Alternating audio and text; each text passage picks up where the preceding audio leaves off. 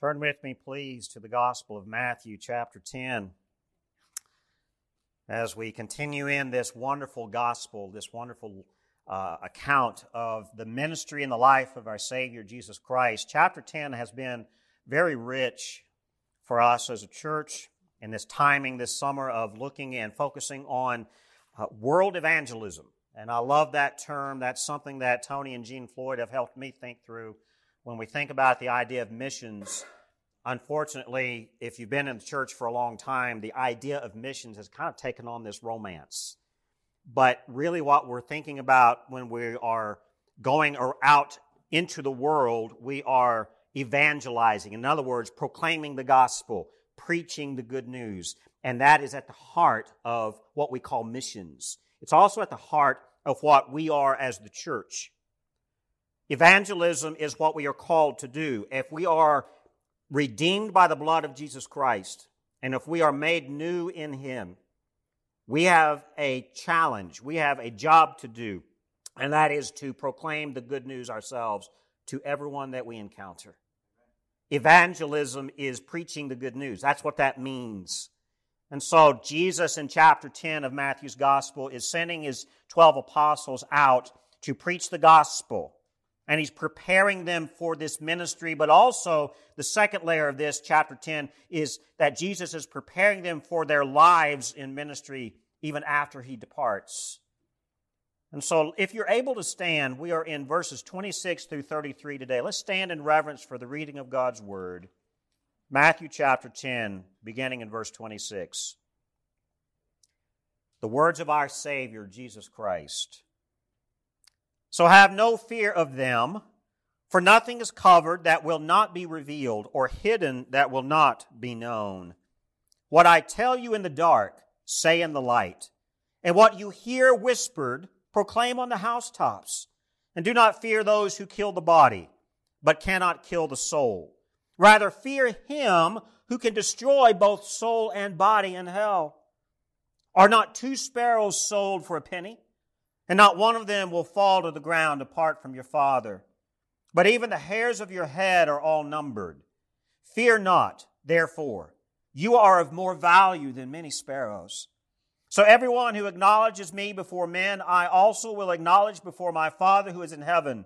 But whoever denies me before men, I also will deny before my Father who is in heaven. Let's pray. Dear Father God, you have spoken to us through your Son and through Matthew's gospel here in a way that we as your church need to hear. Dear God, I pray that today the words of your Son would just sink deep into our souls. That you would stir up within us confidence in this message of reconciliation through the blood of Christ. That you would stir within us a confidence and a boldness to be the church that you have called us to be, that, that we would be the, the Christians that you have made us to be. Lord, we live in a, a fallen world that is dangerous, and that danger can cause fear. And Father, we come to you humbly, admitting that we are scared. And I pray, God, that you would challenge us with the words of your Son to have faith and to trust whatever you've called us to is enough. Use this time for your glory. Use this time to stir us, to, to challenge us, to change us. Reveal within us, Lord, we pray, where we have not trusted you and where we have failed to preach your word. Challenge us, Lord, we pray. In Jesus' name. Amen. Amen. Please have a seat. Has anyone here ever been afraid of the dark? How many of us as adults are still afraid of the dark? Darkness and lights.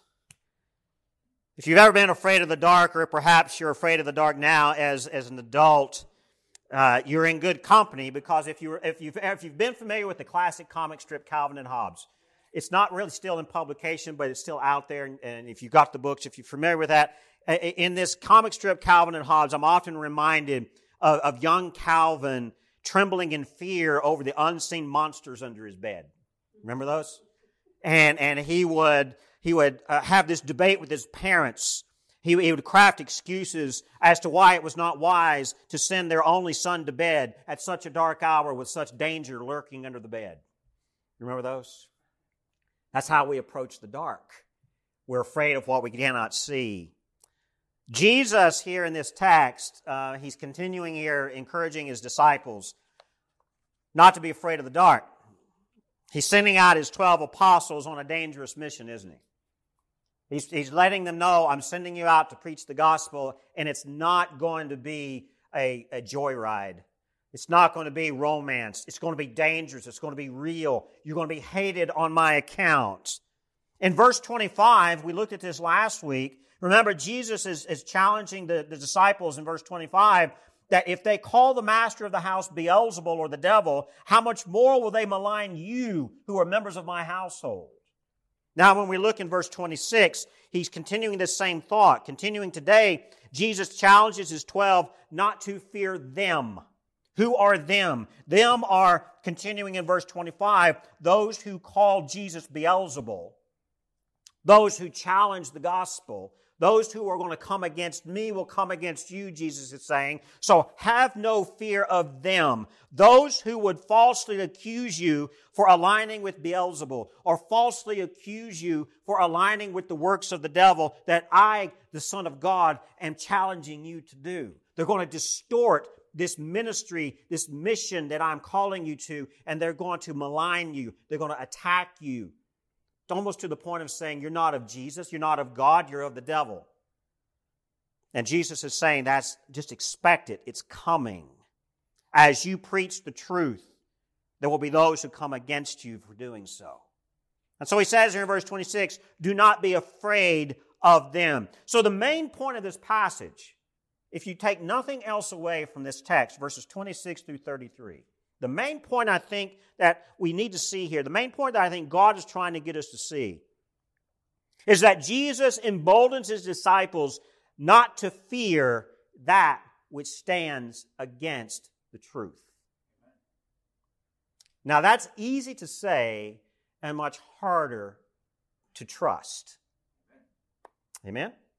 So, again, the main point Jesus is emboldening his disciples. And if he's challenging his disciples here in Matthew 10, we are his disciples as well. So these words are for us not to fear that which stands against the truth. Don't allow the power of someone or something who is living in lies to threaten you or to stop you from preaching the truth. Now, truth is God's truth, no matter where we find it, if it is true, genuinely true, it is God and His truth. Even if pagans have some hint of truth, and they do, they may miss the, the, the, where the source of the truth comes from, but even pagans, if they preach the truth or speak the truth, it's really God's truth, and the pagans don't even understand that it's God's truth, but it's truth. What's the definition of truth? Truth is very simple. Truth is that which aligns with and agrees with reality. If anyone ever challenges you and asks you, what is truth? That's the simplest definition. Truth is that which agrees with and aligns with reality. So if someone claims that I feel like I'm a woman, yet they are biologically a man, that's not reality. You see the point? Does that resonate today? Okay. What is Jesus saying here? Truth is always light. And these disciples, when they preach the truth, they're going to dispel the darkness. And when they do so, fear can come. Fear in that authority that tries to come against the light is fear that's not necessary because darkness cannot overpower truth. And if we get nothing else from this text, let's go away with that. Darkness, lies, that which goes against reality has no power or authority over God and Jesus Christ and His gospel message, which is real and which is true. You see, gospel, Jesus' gospel message, the message that we can be redeemed from our sins and Jesus has come to restore the fallen world is a reality. It's not some imaginary uh, lie or figment of our imagination. That's why it's true. Let's take a look here in verse 26. Jesus says, So have no fear of them, those who come against the truth, for nothing is covered that will not be revealed or hidden that will not be known. The words of Jesus here in this verse are words that they're often repeated throughout his ministry. You're going to find him say this same teaching in other places throughout his ministry. So if you're taking notes in your Bible, verse 26 is one that you can highlight and know and connect it to other gospel accounts. It's, it's a repeated theme of Jesus. Nothing is covered that will not be revealed or hidden that will not be known. We find this in other uh, uh, areas of the, of the gospels where, and particularly where Jesus is, is persevering against attempts to smother his ministry or attempts to smother the gospel word, this is where you're going to find this teaching. Mark chapter 4, verses 22 through 23, here's what Jesus says For nothing is hidden except to be revealed, nor has anything been secret but that it would come to light. If anyone has ears to hear, let him hear. Why is this important? Because Jesus is repeating this idea of nothing is hidden that will be revealed. Nothing will, nothing stays hidden that is to be known. The mystery of the faith, the mystery of the gospel of Jesus Christ is this, is that for all of human history, there has been this undercurrent, this, this mysterious understanding of what is right, but somehow we live in a, in a world that doesn't feel right.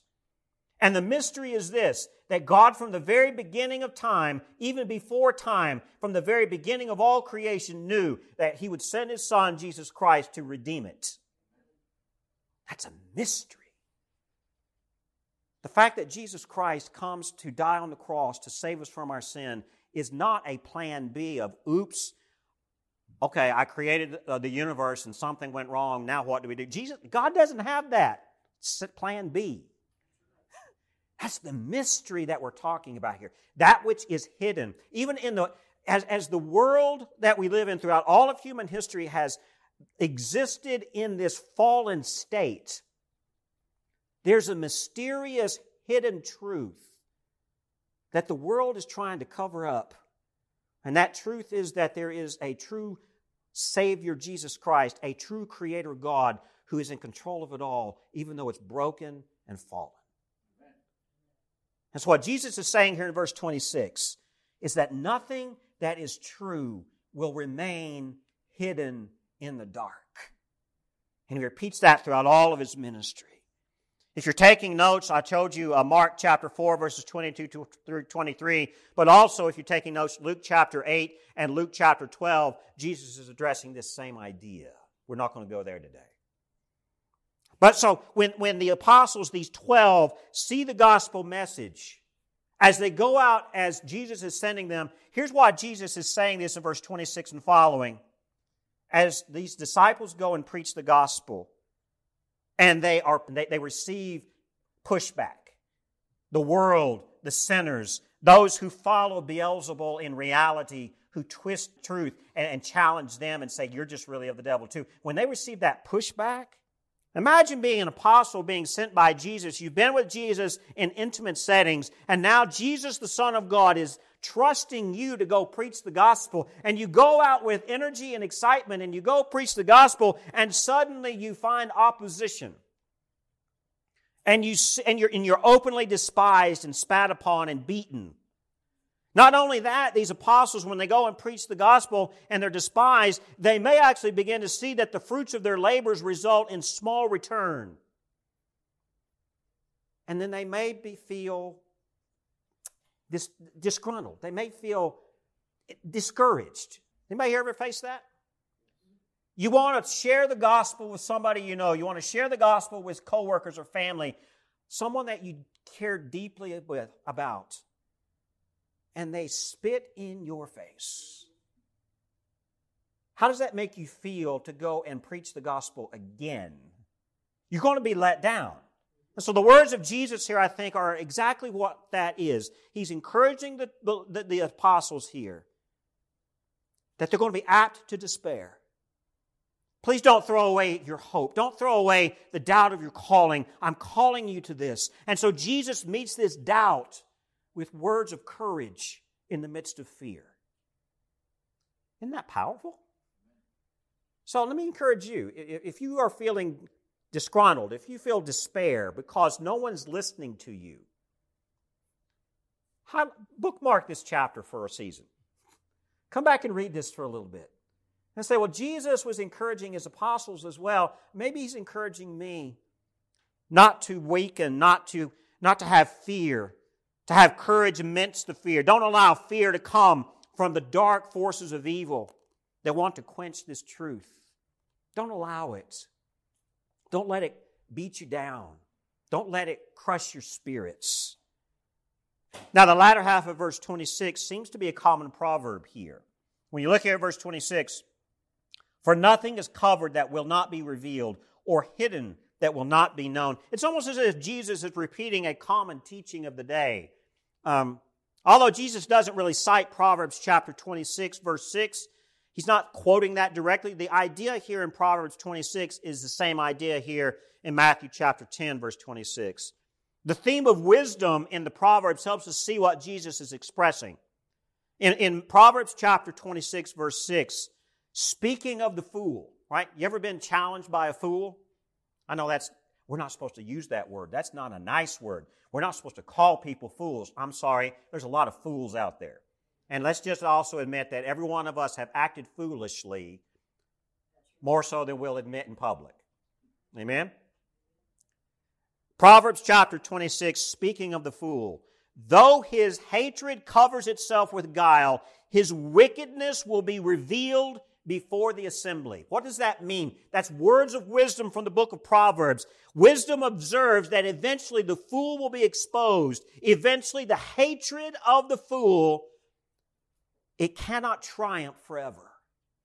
Why is that important? Why is that wisdom from the Old Testament and the wisdom through the New Testament, why is that important for us in relation to coming up against dark forces? It's because the perceived power of darkness and evil will not last forever. The wisdom also in Proverbs chapter 5, verses 21 through 23 says this for the ways of a man are before the eyes of the Lord, and he watches all his paths. His own iniquities will capture the wicked, and he will be held with the cords of his sin. He will die for lack of instruction, and in the greatness of his folly, he will go away. Again, neither the wicked nor the righteous can hide from God's sight. And if you are in wickedness, if you are in evil and darkness, you may think that you are getting away with it, yet the wisdom of the Proverbs and the wisdom of Jesus Christ here is this. If you are preaching the truth of the gospel and you are spreading the light, please take courage that even that which is coming from the darkness will not last. Even God, in His sovereignty, sees all things. He is in control of all things. He sees the wicked and the righteous at the same time. None of it is hidden. And the truth will always show itself. That's something that I have learned in, in my latter years here. In recent years, I should say. I'm not that old yet. I mean, I'm getting there. Okay?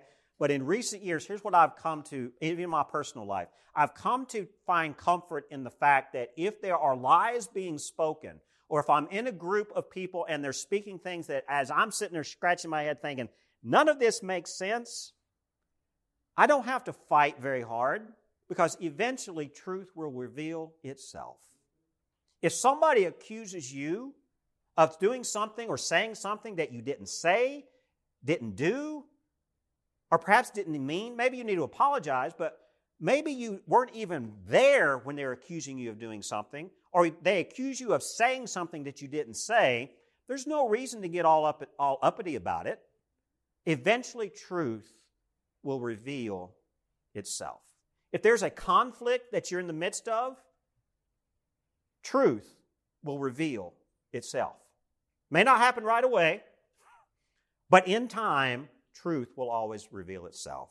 And I think that's the wisdom that we're seeing in the Proverbs. That's the wisdom that we're seeing here from Jesus in Matthew chapter 10. Now let's look here at verse 27. Jesus continues, What I tell you in the dark, say in the light, and what you hear whispered, proclaim on the housetops. Now, what does this mean? We understand in the gospel accounts, and we'll see this in Matthew's gospel as we continue, but also in other gospel accounts. We know that Jesus spent intimate time with his 12 regularly. He points out here the intent of his methods of teaching. There were clearly times of private instruction between Jesus and his disciples, times of instruction and insight that others would not receive.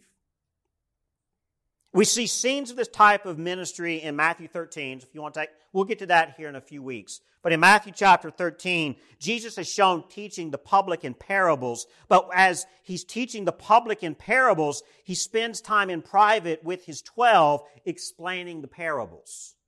Those are good examples of this intimate time of teaching. Here in Matthew chapter 10, verse 27, that's what Jesus is referring to.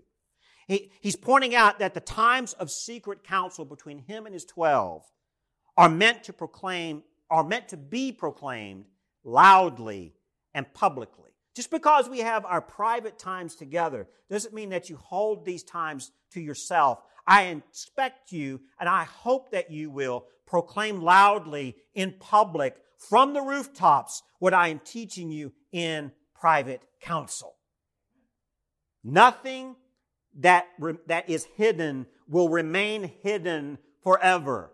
Not just lies about you, but also the truth that I am teaching you. It's not going to remain quiet forever, even though we're starting out here in intimate times of silence and, in darkness together in quiet. I want you to take what I'm teaching you and it will be made public and loudly. You will preach it from the rooftops. You see that? So there's, there's a double meaning here that Jesus is talking about. Just as the secret sins of foolish men are going to be revealed, likewise that truth that has been mysteriously hidden from all of human history is going to be rightly and publicly proclaimed for all to hear. That's what Jesus is pointing out here. You see that? It's like an if then. if the mystery of the faith is hidden, it will then be made public in its time. Don't be afraid of that process. That's what Jesus is saying. He's saying, preach the gospel from the rooftops, preach it loud, preach it long, preach it in public. The truth of the gospel cannot remain hidden no matter what the forces of darkness try to say. It will overcome the darkness and the sin of the world. Period. That's what Jesus is encouraging us with. Does that give you hope? I hope so. Let's look here in verses 28 through 31.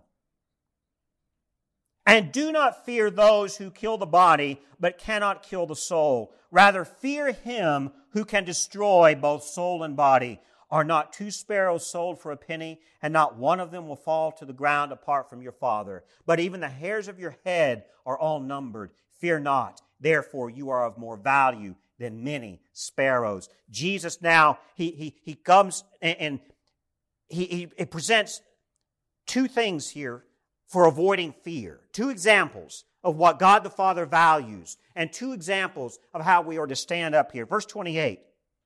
There are those who fear the power of other men, right? They fear harm that can come from others. Anybody here ever been afraid of what someone else can do to you? It's possible. I mean, there is wisdom there. Take wise counsel and keep the doors of your car locked if you're in a strange place. Just do so. All right? When, when you're walking through the parking lot, especially ladies, if, if you're walking through the parking lot at night, I know Nancy has uh, mentioned this on a Wednesday night before. She wants to watch after the young girls that works for her at Belk's as they're closing the store. They don't walk to their cars alone. There's wisdom in that. Okay? But think about this. Jesus is saying, do not fear the power of other men over you. I mean, we should be prudent in being cautious about physical assault, but Jesus does not condone naive attitude here. What he's saying, these words are directed to the apostles who will be assaulted for preaching the gospel. That's the context here. The fear of the damage that can come from another man can paralyze this passion and zeal of the apostles. So Jesus is saying here in verse 28 do not fear what others will say about you. Don't let it paralyze you into not proclaiming the gospel. But think about this the apostles faced death for their preaching. I'm thankful that we live in a pretty safe culture. I don't know that somebody's going to kill us for preaching the gospel. Now, it could happen, but we have missionaries around the world who face it on a daily basis. We have Christians in India right now, that uh, people I'm talking to right now, in India right now, I mean, even the years that I've been in India doing missionary work, they, I mean, the Hindu priest will come and slaughter Christians in their homes. It's a regular occurrence. You see, so we have Christian brothers and sisters in the world today who face the penalty of death every day. In the United States, honestly, we're blessed. It's, it's changing, but we are blessed. Amen? But let's think about this here in verse 28. And do not fear those who kill the body, but cannot kill the soul. What Jesus is saying here in that part of verse 28 is do not fear those who can kill the body only. Why? Because men have no power over other men. You're both mortal. You're both going to die eventually. So don't elevate the power of someone else over you. He or she is also mortal too. But think about this in our social context. Why do, what is the one thing that we fear the most? I mean, we don't have the fear of death as Christians in our country right now, but let, let me, if you just listen to the pastor here for just a second.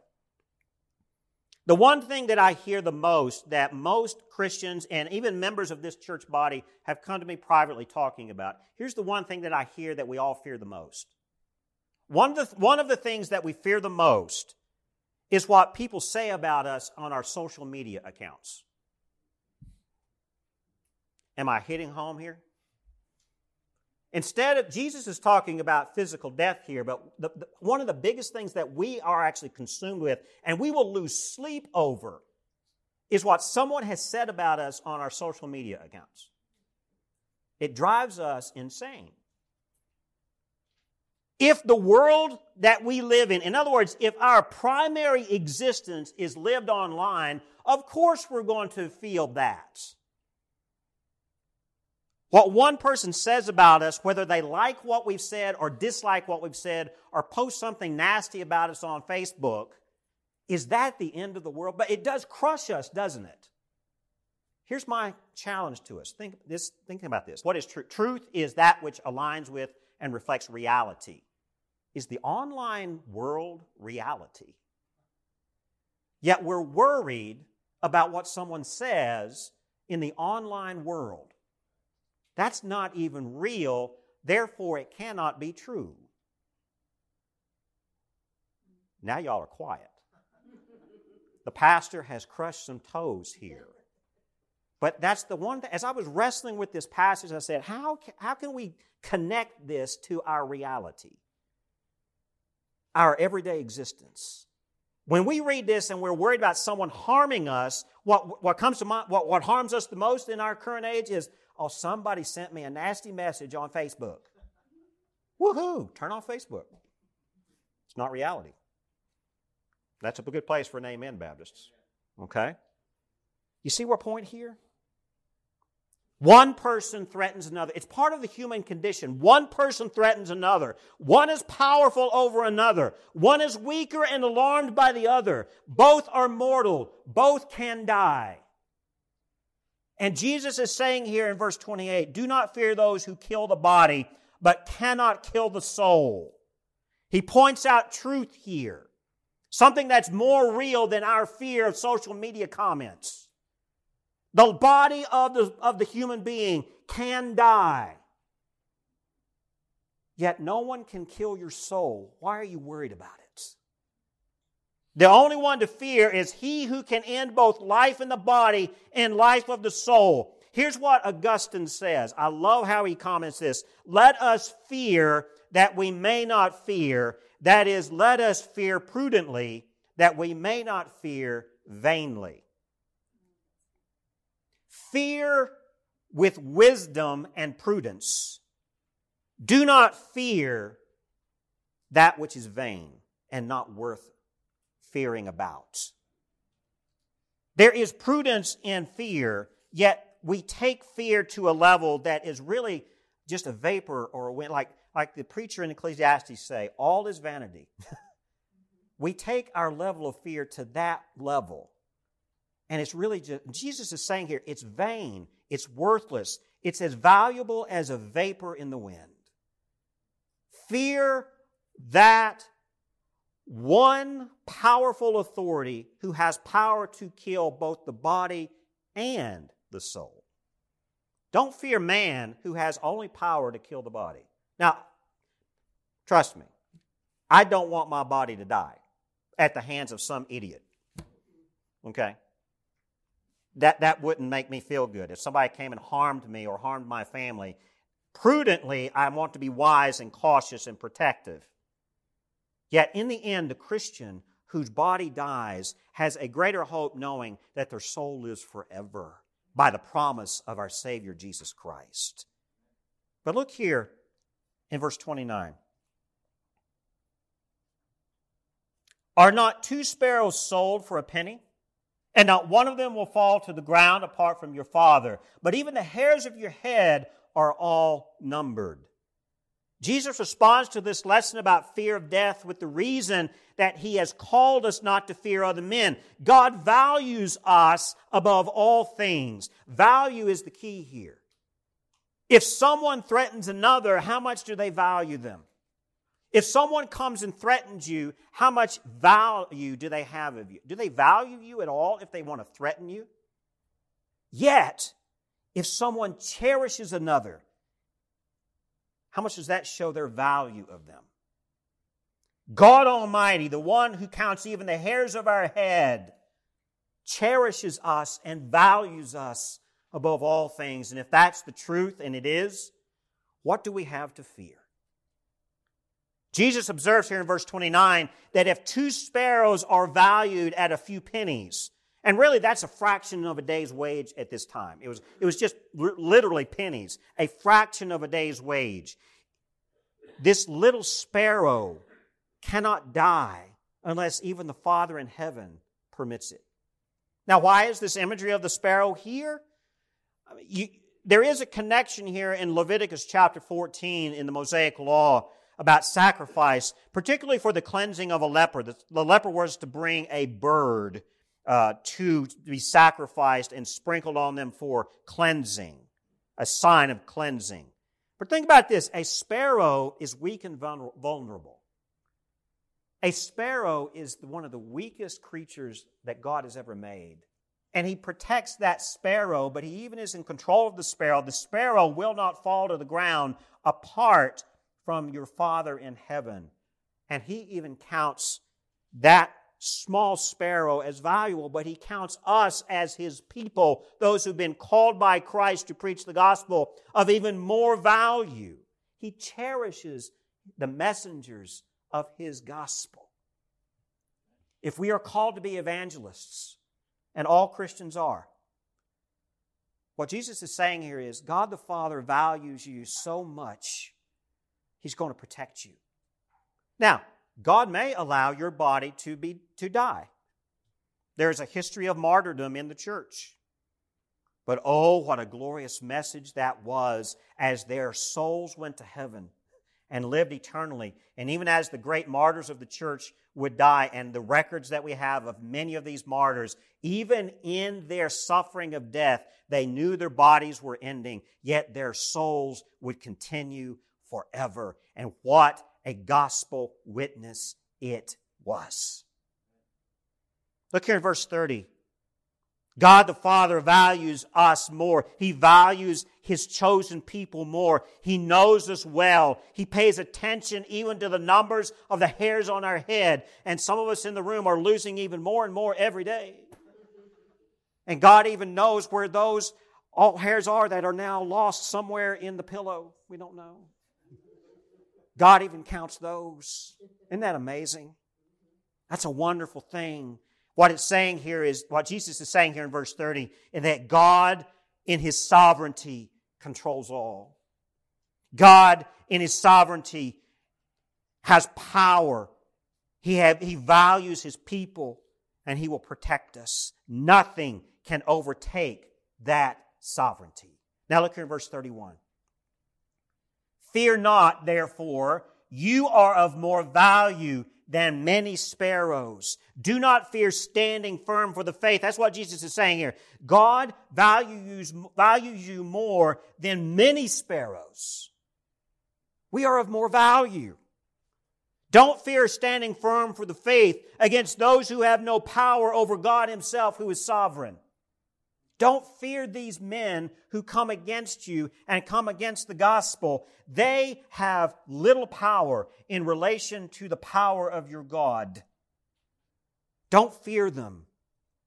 To acknowledge Christ before men who threaten you actually shows devotion to the gospel. It shows bravery. It shows honor. It actually shows faith in the midst of perseverance. Ponder that for a minute. Faith evidenced by confidence, faith evidenced by the, by the bravery of standing firm, confidence in Christ. That's what he's talking about here. Let's move into verses 32 and following. So everyone who acknowledges me before men, I also will acknowledge before my Father who is in heaven. But whoever denies me before men, I will also deny before my Father who is in heaven. This is speaking of confidence in our Lord. This confidence reflects our faith. When we give in to the fear of men, we pay no respect to our Father. There's never been a time in human history where mankind did not rise up against God. It's always been that way from the beginning of the fall in, Eden. It's always been that way. There's never been a time that mankind has not stood up in opposition against our Creator. It's always been that way. Satan himself will actually bring forth an imagination of monsters and giants and beasts who are at best figments of our imagination and not real. Yet that will cause us fear. That the history of stories around monsters and dragons and things is tied directly to the reality of Satan and the fall. But the only power that Satan has at best is to distort our imagination. He has no real power. The, the definition of evil, biblically, is that which distorts the truth. That which distorts goodness is the definition of evil. Evil is not equal to the good at all. Matter of fact, without the good, there could be no evil. Because evil is just a distortion of the good. Now, good can exist apart from evil. That's what the definition of good is. It needs nothing else to define it. Yet Satan will take that and twist it and cause us to fear things that are not real. The best power Satan has is to cause our imaginations to run wild. Imagination of monsters under the bed. Imagination of, oh, what are they going to say about me on Facebook this week? Imagination is the root of fear. And that's the only power Satan has. So, who do you fear more? Who do you trust more? This is what verses 31 and 32 and 33 show us. That Satan has no real power, nor do his followers. Those who follow the, the, the, power of Satan, those who follow the command of Satan, those who come against the gospel of Jesus Christ, the demons of hell may tempt us to fear, but in reality, they have no power over our Lord. So therefore, listen to this, they have no power over those who have faith in Jesus Christ, who have the faith to preach the message granted for them to proclaim. That's what Jesus is saying here. If God does allow evil men to gain any power over his people, that's even a sign of God's sovereignty even further. He does so simply to string along the evil until they until God actually shows the world their deceit. God's sovereignty over evil men is this. I'm going to allow the evil people to think they have control, but in the end, who has control? God Almighty. In the end, the truth will be revealed. So think about this God's sovereignty is even stringing, stringing along the evil people of the world coming against the gospel. Oh, you think you've got power? Oh, you just wait and see. you see, I told you truth is always, always reveals itself. Now, verses 32 and 33 so everyone who acknowledges me before men, I also will acknowledge before my Father who is in heaven. But whoever denies me before men, I will also deny before my Father who is in heaven. Jesus now commends his apostles, and he's commanding us too, that when the final judgment comes, we who are righteous in Christ will be acknowledged by Jesus himself before the Father in heaven. Now that is a truth and a future to grab hold of. If we are genuine Christians and we stand up for the truth and we do not deny our Savior before men, even evil men, we will be acknowledged before our Father in heaven by the Son. That's amazing. Those who do not acknowledge Jesus as Lord, those who deny Him, those who laugh at the gospel, those who threaten the gospel messengers, that's you and me, what is their end? They will be denied before the Father. They will face eternal denial. And Jesus will not acknowledge them as his own. No hope, no eternal life, no eternal death. But think about this. Going back here, con- connecting uh, verse 28 to verses 32 and 33. The soul is immortal. The soul is immortal. It's, a, it's an aspect of our being that will continue forever and ever and ever. Honestly, the soul cannot die in the spiritual sense. It cannot. But the soul can die within men when that soul embraces that which opposes the gospel. When the soul embraces debauchery, when the soul embraces embraces evil, then that soul denies Christ Jesus and that soul denies the message of salvation. In reality, that soul is already dead. There's no life left in it. That's what Jesus is saying here. So let's think about this. How do, how do we apply all this? Jesus is teaching in these verses to be ready for martyrdom. I don't want you to walk away with any other message that, that that's right there's the core of it. Jesus is preparing his apostles for martyrdom. We know that they all faced an, a death of martyrdom, save John the Beloved. He, we, we believe he died a natural death in exile, but even that was horrible and suffering. But they all were being prepared here for a martyrdom. But we don't prepare the church today for that at all. Jesus is preparing his disciples and his students that they must be bold and courageous for the truth. Yet we as the church are no longer bold and courageous. We want to be safe. Oh, don't do anything that'll rock the boat in the church congregation because then no one will come back. Everybody heard that in the church before? You're not going to hear that here. Amen?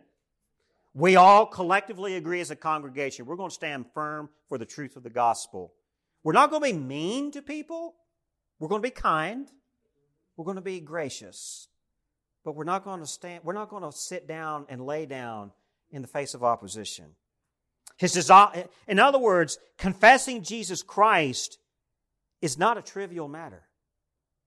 If you take nothing else away from this passage, take this away too. Confessing Jesus Christ is not trivial. It's the most important message any Christian can relay. It's imperative to the proper worship of God to confess Jesus as Lord.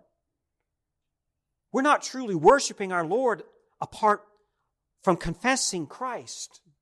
Would you agree, Nathan? If we're not confessing Christ in our singing, we're not, we're not worshiping. If we're not confessing Christ in our lives, we are not worshiping daily. Confessing Jesus Christ as the true Savior of the world, confessing Jesus Christ as the one who has redeemed us and can redeem others, It's a godly exercise. It's a spiritual discipline. If we are not practicing that, we might as well not even be practicing the discipline of prayer. See my point? Many of us will practice the discipline of Bible reading every day and will practice the discipline of praying every day, but we do not practice the spiritual discipline of proclaiming the gospel of Jesus Christ every day. That's not a daily discipline of ours. And Jesus is telling us here in this text speak boldly about my message of redemption to the world. That's a spiritual discipline that I am thinking that would be very helpful for us to practice daily. What Jesus is telling his disciples here in this passage, I think, is very important. How often does the Christian cower in fear of the unknown? Or how often does the Christian cower at the evil of our day? How many of us are afraid of the evil forces out there? I mean, it's, it's, it's part of us. Jesus is saying, don't fear. We often fail to heed God's word and we cower in fear of offending the offended.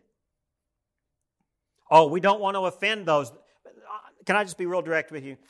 How many of us in the world, or how many people, some of you may be this, how many people in the world do you know are always offended? Not me, but I mean, I know some folk. I mean, they're always offended. So no matter what you say that's true, it's going to offend them because they're going to find something to be offended about. So why should we be afraid to offend the offended? That's what Jesus is saying here.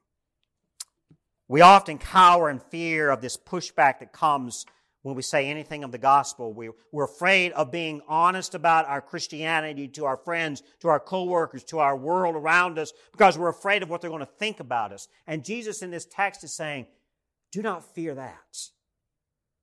Instead, have a respectful fear and devotion to the one who created you, God Almighty, the Father in heaven. We don't fight back with the same threats that the evil of the world does. This is what I also want us, want us to see. We do not fight back against the threats of evil with the tactics of evil. We don't get angry and violent the way the world does. Yet, how many Christians do we know right now are collecting weapons in their basement to take back the nation for Christ? I'm going to let that settle for a minute. We don't use the methods and the tactics of the evil world to fight back against it. We have a kingdom inside of us. Jesus Christ says in the Gospels that the kingdom of heaven resides within his people. We don't need to go out and fight the world the way the world fights. We have something stronger. We have the gospel of Jesus Christ. We have the kingdom of heaven residing in us. We stand firm with peace. We stand firm with kindness. We stand firm against the evil of the world with confidence. We don't need anything else. If they kill us, we're going to heaven. What a witness. We have confidence in Christ. That's the point here. Jesus is saying, I'm sending you out with a message to preach. Have no fear. In other words, have confidence in me that I am covering you with my protection and my grace. We have confidence that God the Father in heaven knows us so well. He knows each hair on our head. He knows us intimately. That is a confidence that brings us boldness and strength and courage. Christians are sent to preach the gospel with confidence in our Lord. You need nothing less. Confidence in the truth. Confidence that this world is not our home. We have an eternal home waiting for us, don't we? We have an eternal judgment to stand before. How will Jesus Christ, our advocate before the Father, speak of you when that glorious day of the Lord comes? Does he say, Well done, my good and faithful servant? Does he acknowledge us before his Father in heaven? He or she, they're one of mine. That's the confidence we have. So, have you stood with confidence in our Lord? Have you stood in confidence when proclaiming the gospel, or have you even proclaimed the gospel recently? Have you spent more time in worry and fear of what people say about you or how they're going to think about you? Or do you spend more time in worry and fear over your internet lives, your social media comments, than in trusting our Lord? Have you spoken well about our Lord lately? I'm just going to let the Holy Spirit settle there for a second. Let's pray. Father God Almighty, we thank you for your word. And God, I pray that you would cause us all to soak in the words of your Son here. That number one, we have to remember that we have been given a very special message to give to the world. But the fallen, evil world is going to push back against that message. They're going to push back against us. And in doing so, really, they're pushing back against our Lord and Savior, Jesus Christ, your Son. But we have been commanded to preach the Word in our lives, in our actions, even in our speech. And I pray, God, that you would forgive us when we have allowed the fear of men to become stronger than our confidence in you. We're all sinners in that. And so, God, I pray that you would love on everyone in this room, everyone who is even hearing these words, who have heard the reading of your word.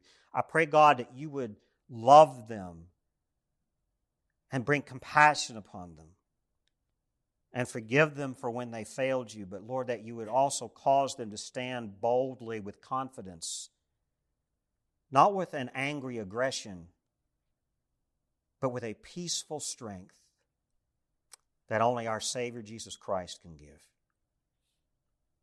That is stronger than any words that we could muster. It's definitely a stronger uh, it's a stronger pushback against the world. It's because you are true and your message of reconciliation through Jesus Christ is true. We don't need to fear anything. So, God, I pray for your blessing in this church. I pray for your blessing on us and you would challenge us to share the gospel now and not be afraid of it. Use us, Father, as you will, and open those doors as you can only direct. In Jesus' name we pray. Amen.